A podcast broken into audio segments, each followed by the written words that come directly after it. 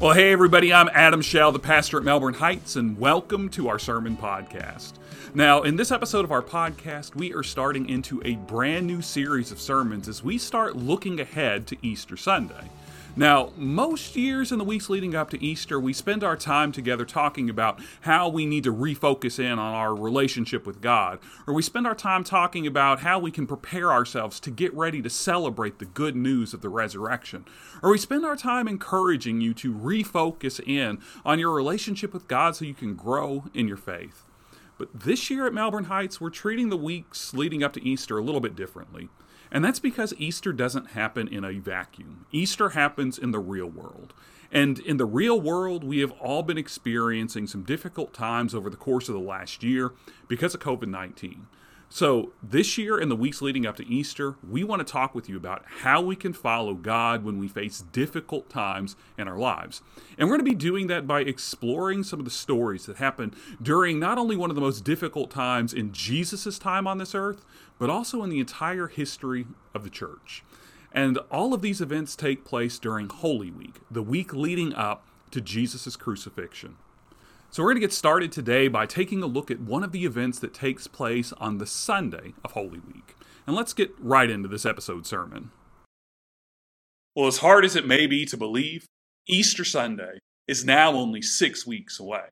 And if you have ever been to a church on an Easter Sunday before, then you have a pretty good idea of what that means. On Easter Sunday, the church you're attending, their parking lot is supposed to be a little bit fuller and it's supposed to take you a little bit longer to find your seat in the sanctuary. On Easter Sunday, everyone is supposed to be decked out in their Sunday best, and they're supposed to be wearing their best smiles, too.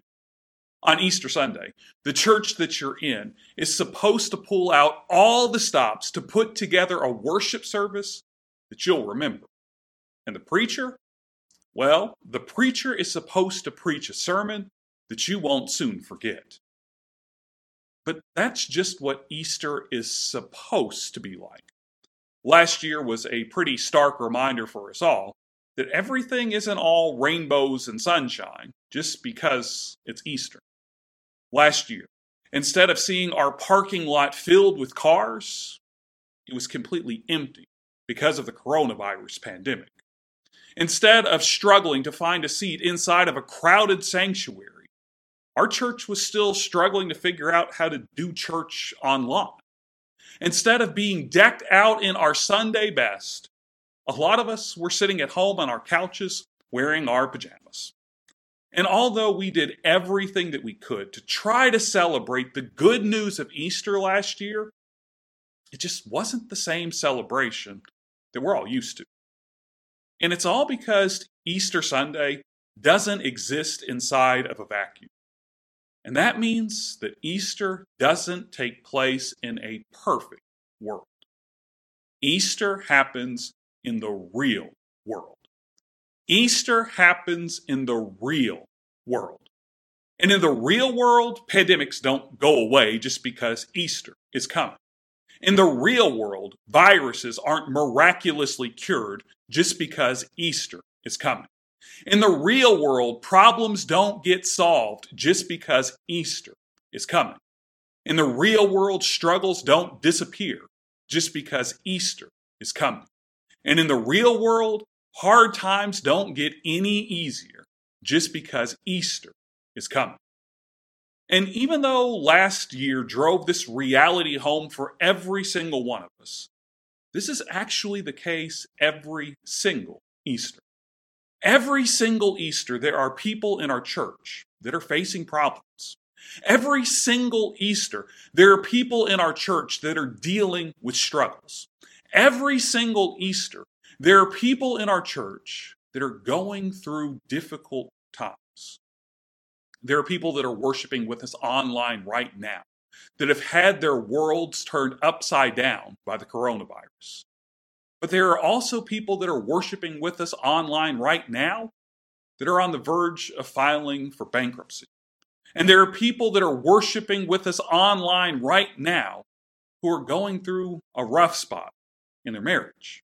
And there are people that are worshiping with us online right now that aren't sure if they're still going to have a job this time next week. And there are people that are worshiping with us online right now that are wondering, wondering if they will ever be able to pay off their student loans. And there are people that are worshiping with us online right now that haven't spoken to their parents or to their own children in years. There are people that are worshiping with us online right now that are mourning the loss of a spouse, the loss of a sibling, or even the loss of a child. But most years, most years we don't talk about this kind of stuff in the weeks that are leading up to Easter. Most years we spend the weeks that are leading up to Easter talking about how we can reconnect with God. Or we spend our time talking about how we can grow closer to God. Or we spend our time talking about how we can take our faith to the next level. This year, it's a lot harder for us to ignore the problems and the struggles that are happening all around us. And that's because, for perhaps the first time in the entire history of our particular church, we know that everyone in our entire congregation is going through a difficult time in the weeks leading up to Easter. I mean, it has been over 11 months since the last time that our church met together to worship in person. So, even though we are doing the best that we can to connect with you online each week, we are all feeling at least a little bit isolated right now. On top of that, we haven't really been able to leave our own houses to enjoy even the smaller pleasures in life. Things like dinner at a nice restaurant or making a trip to the movies. So we all have at least a little bit of cabin fever. And that doesn't even mention the anxiety that we are all still feeling because we are living through a pandemic that has contributed to the deaths of millions of people all across the globe. So this year, in the weeks leading up to Easter Sunday, I want to do something that we don't usually do at Easter. Instead of trying to get you hyped up about celebrating Jesus' resurrection or talking with you about how you can take your relationship with God to the next level, I want us to spend our time together over the course of the next six Sundays talking about things that we need to know that will help us follow God even when we face difficult times. And we're going to do that by exploring some of the events that take place during one of the most difficult times in the history of our faith. Over the course of the next six weeks, we are going to be working our way through some of the events that happened in the weeks leading up to Jesus' crucifixion and his resurrection a week that we in the church refer to as Holy Week. And since we're exploring the events of Holy Week over the next few weeks together, well, there is no better place that we can start than at the very beginning of Holy Week. And the first big event that takes place during Holy Week, it happens on the first day of that week. It happens on Sunday when Jesus enters into Jerusalem. But before we can talk about what happened when Jesus entered into Jerusalem, we need to spend a little bit of time talking about what has been happening in Israel in the years that led up to Holy Week. And about three years before Holy Week, Jesus began his ministry on this earth. Now, the truth is that we don't have enough time this morning for me to dig too deep into all of the ministry that Jesus did over these three years. So I'm just going to cover it with some pretty broad brushstrokes for you. But we do need to know the basics to really appreciate what's going to happen as Holy Week begins. So, during his three years of ministry, Jesus primarily travels around the northern portion of Israel, in an area that we refer to as Galilee. And everywhere Jesus goes in Galilee, a crowd always seems to follow him. And I think that there are at least two reasons why these crowds always seem to show up no matter where it is that Jesus goes. The first reason why these crowds always seem to show up no matter where it is that Jesus goes is because of Jesus' message. To put it as simply as I possibly can, Jesus' message is just different. The Gospel of Matthew, or Matthew's biography of Jesus, it flat out tells us that Jesus teaches like someone with authority and not like the legal experts of his time. And Jesus does this by reframing a lot of the things that the people of Israel have been told for years. Like you'll hear Jesus say things along the lines of, You have heard that it was said, you must love your neighbor and hate your enemy. But I say to you, love your enemies and pray for those who persecute you. And that's just one example I can give. But in Jesus' message of God's radical love, well, it draws people to him. But that's not all. The other reason why people seem to flock to Jesus wherever he goes is because of the miracles that Jesus performs. Throughout his ministry, Jesus feeds the multitudes, he heals the sick. Jesus gives sight to the blind, and he causes the lame to walk and the mute to talk. Jesus even brings people back to life from the dead. So people follow Jesus wherever he goes because they hope that they can experience one of these miracles for themselves. And I'm telling you all of this because I want you to realize that as Holy Week begins, Jesus isn't just some new kid on the block. For three years, Jesus has been doing ministry. For three years, Jesus has been drawing a crowd.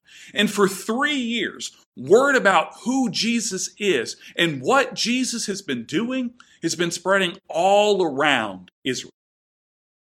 But knowing what Jesus has been doing in the years leading up to Holy Week is only part of what we need to know to understand what happens during Holy Week. The other thing that we need to know happened about 70 years before Holy Week took place. And about 70 years earlier, or, or, in 63 BC, the Roman general Pompey led an army into Israel and they conquered Jerusalem. And after Rome conquered Jerusalem, Israel becomes an official client state of the Roman Empire. So the people of Israel are no longer an independent nation. The people of Israel no longer have any say whatsoever in their politics or who their religious leaders are going to be. The people of Israel are officially under Roman rule and under Roman occupation. So, as the events of Holy Week begin, the people of Israel have been living under Roman rule for decades. And it's safe to say that after all of those years of living under Roman rule, people of Israel are ready for a change. The people of Israel are ready to be free. So, this is what's been happening prior to the events of Holy Week. The people of Israel have been living under Roman rule for decades, and they're ready to be free. And now, Jesus. Jesus, someone who has been building a following for years, someone who has a reputation for being a miracle worker, is on his way to Jerusalem. And Jerusalem just so happens to be the political and the religious capital of all of Israel. So, with all of that in mind, let's see what happens next. And to see what happens next, we're going to be taking a look at Mark chapter 11 together. Now, just as a reminder for you, the book of Mark is essentially Mark's biography of Jesus. And in Mark chapter 11, we're going to read about what happens on the Sunday of Holy Week. And this is what Mark tells us happens when Jesus comes to Jerusalem. Mark 11, we'll start reading in verse 1. Here's what Mark writes when Jesus and his followers approached Jerusalem, they came to Bethpage and Bethany at the Mount of Olives. Jesus gave two disciples a task, saying to them, Go into the village over there. As soon as you enter it, you will find tied up there a colt that no one has ridden. Untie it and bring it here. If anyone says to you, Why are you doing this? say, Its master needs it and he will send it back right away. They went and found a colt tied to a gate outside on the street, and they untied it. Some people standing around said to them, What are you doing untying the colt? They told them just what Jesus said, and they left them alone. they brought the colt to Jesus and threw their clothes upon it, and he sat on it. Many people spread out their clothes on the road, while others spread branches cut from the fields. Those in front of him and those following were shouting, Hosanna! Blessings on the one who comes in the name of the Lord. Blessings on the coming kingdom of our ancestor David. Hosanna! Hosanna in the highest. Jesus entered Jerusalem and went into the temple. After he looked around at everything, because it was already late in the evening, he returned to Bethany with the twelve.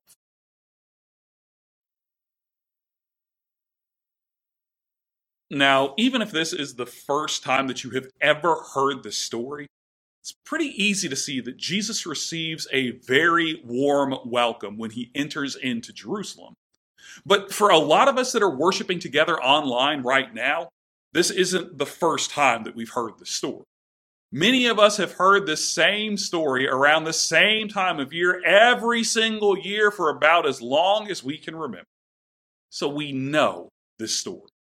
We know about Jesus sending his disciples off to find a donkey that he can ride into Jerusalem. We know that as Jesus enters into the city, that the crowds have gathered to greet him. We know that these crowds are singing and they are shouting. We know that they are waving leaves from palm branches in celebration. And we know that they are laying their own clothes across the ground for the donkey that Jesus is riding to walk on we know the story. And because we know this story, we don't spend a whole lot of time thinking about what actually happens in this story. But almost every detail in this story is meant to tell us something about who Jesus is. And that's because almost every detail in this story re- relates directly to something that we find in the Old Testament about Israel's kings. Just take the donkey that's mentioned in this passage of scripture as an example. Jesus comes riding into Jerusalem on this colt. And colt is a term that's used to describe a male donkey that's less than four years old. And according to the prophet Zechariah, the king of Israel will come riding triumphantly into the city of Jerusalem on the back of a colt. And it's something that one of Israel's greatest kings, Solomon himself, actually did in the book of First Kings. But that's not all. How does Jesus go about getting this donkey? Well, Jesus sends his disciples out to requisition this animal from its owner. And in 1 Samuel chapter 8, the prophet Samuel predicts that Israel's future kings will Take your male and female servants along with the best of your cattle and donkeys and make them do his work.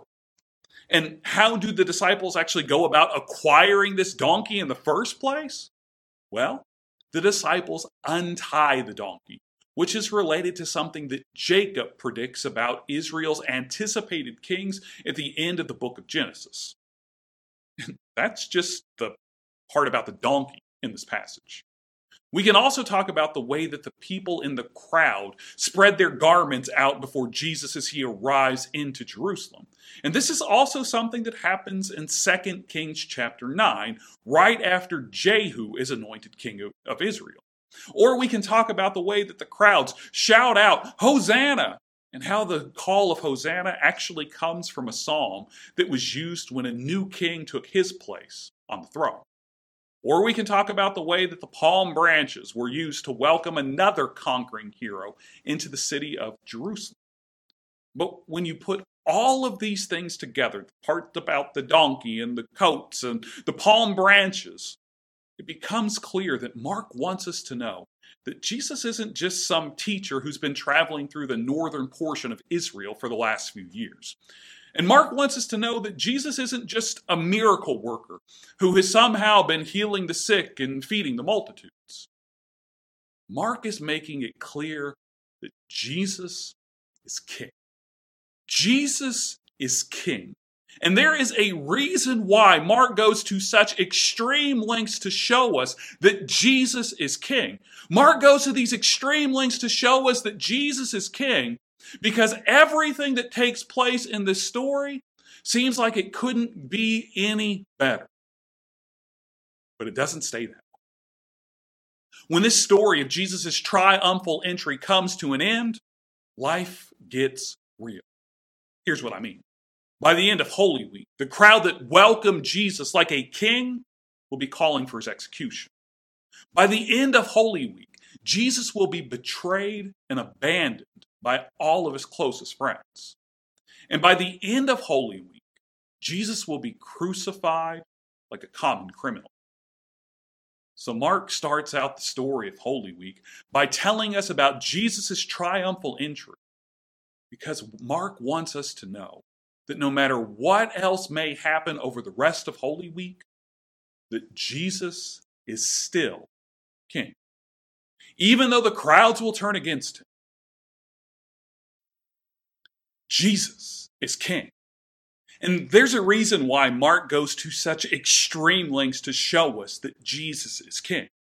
Mark goes to these extreme lengths to show us that Jesus is king because even though everything that takes place in the story of the triumphal entry seems like it couldn't possibly be any better, it doesn't stay that way.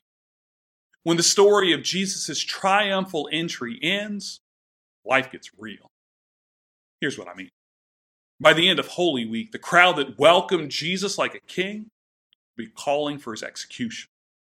By the end of Holy Week, Jesus will be betrayed or abandoned by all of his closest friends. And by the end of Holy Week, Jesus will be crucified like a common criminal. So, Mark starts out the story of Holy Week by telling us about Jesus' triumphal entry because Mark wants us to know that no matter what else takes place over the rest of Holy Week, that Jesus is still king. Even though the crowd will turn against him, Jesus is still king. Even though his friends will either betray him or abandon him, Jesus is still king. Even though he will be tortured and humiliated, Jesus is still king. Even though he will die on a cross, Jesus is still king. And that's something that we all need to remember when we are going through difficult times in our lives. We need to remember that Jesus is still king. No matter how many problems you may be facing, Jesus is still king. No matter how hard your struggles may be, Jesus is still king.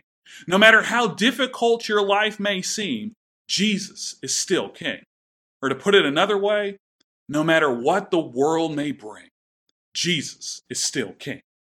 No matter what the world may bring, Jesus is still king. And there's nothing that can change that. We've seen that over the last 11 months. We've seen that Jesus is still king, even as we have lived through a pandemic. We've seen that Jesus is still king, even though we haven't been able to worship together in person for more than 11 months. We've seen that Jesus is still king, even though we've been cooped up in our houses, just trying to keep from spreading this novel and potentially deadly virus. So, the first thing you need to know to continue following Jesus, even in the most difficult times, is that Jesus is still king. And you need to remember that Jesus is still king to help you keep things in the right perspective. Because it's okay to struggle. It's okay to be in pain. It's okay to have problems. But you have to remember that your struggles don't rule over you. You have to remember that your pain isn't in charge of your life. You have to remember that your problems don't get the last word in your life you have to remember that Jesus is still king. So Jesus is in control of your life. Jesus is in charge of your life. Jesus will get the last word in your life. And there's nothing that can change that. So, no matter what you're facing, no matter how hard your life may be right now, Remember who is ultimately in control. Remember that Jesus is still king. And remind yourself to always trust in your king. Let's pray together. God, as we come to you in this word of prayer, we just thank you so much for what we have been reminded of this morning, God. You know that all of us face difficulties in our lives. And the truth is that the last 11 months have been some of the most difficult that many of us have ever faced. But in spite of the difficulties that we experience, God, nothing can change the fact that Jesus is still our King. It's not the coronavirus. It's not our economic state. It's not our ability to get out and do things when we want to do them. Jesus is the King this world. should be the King of our lives, God. So help us to remember that no matter what we're facing, no matter how difficult the times may be that we are going through, God, that you are still in control. You are still in charge. You are still our King. Help us to trust in you. We pray it all in Jesus' name. Amen.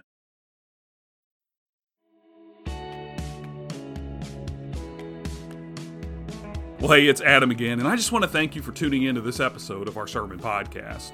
And I hope that today's sermon has reminded you that no matter what you may be facing in your life, no matter how difficult the circumstances may be, that Jesus is still our King. So we need to trust in God, rely on God, and realize that the difficult circumstances that we face are not in control.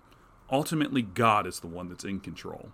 Now, in our next episode, we're going to continue to talk about the events that take place during Holy Week, and we're going to learn from them how we can keep our faith and continue to follow God even when we face difficult times. So we hope that you'll come back and join us when that episode drops next Sunday. As always, if you subscribe to our podcast, it'll be sent straight to your favorite podcasting app, and you're also invited to come and worship with us any Sunday morning that you'd like. We worship at 10:30 a.m. Eastern Time on our church website at mhbc louisville.com, and we would love to have you.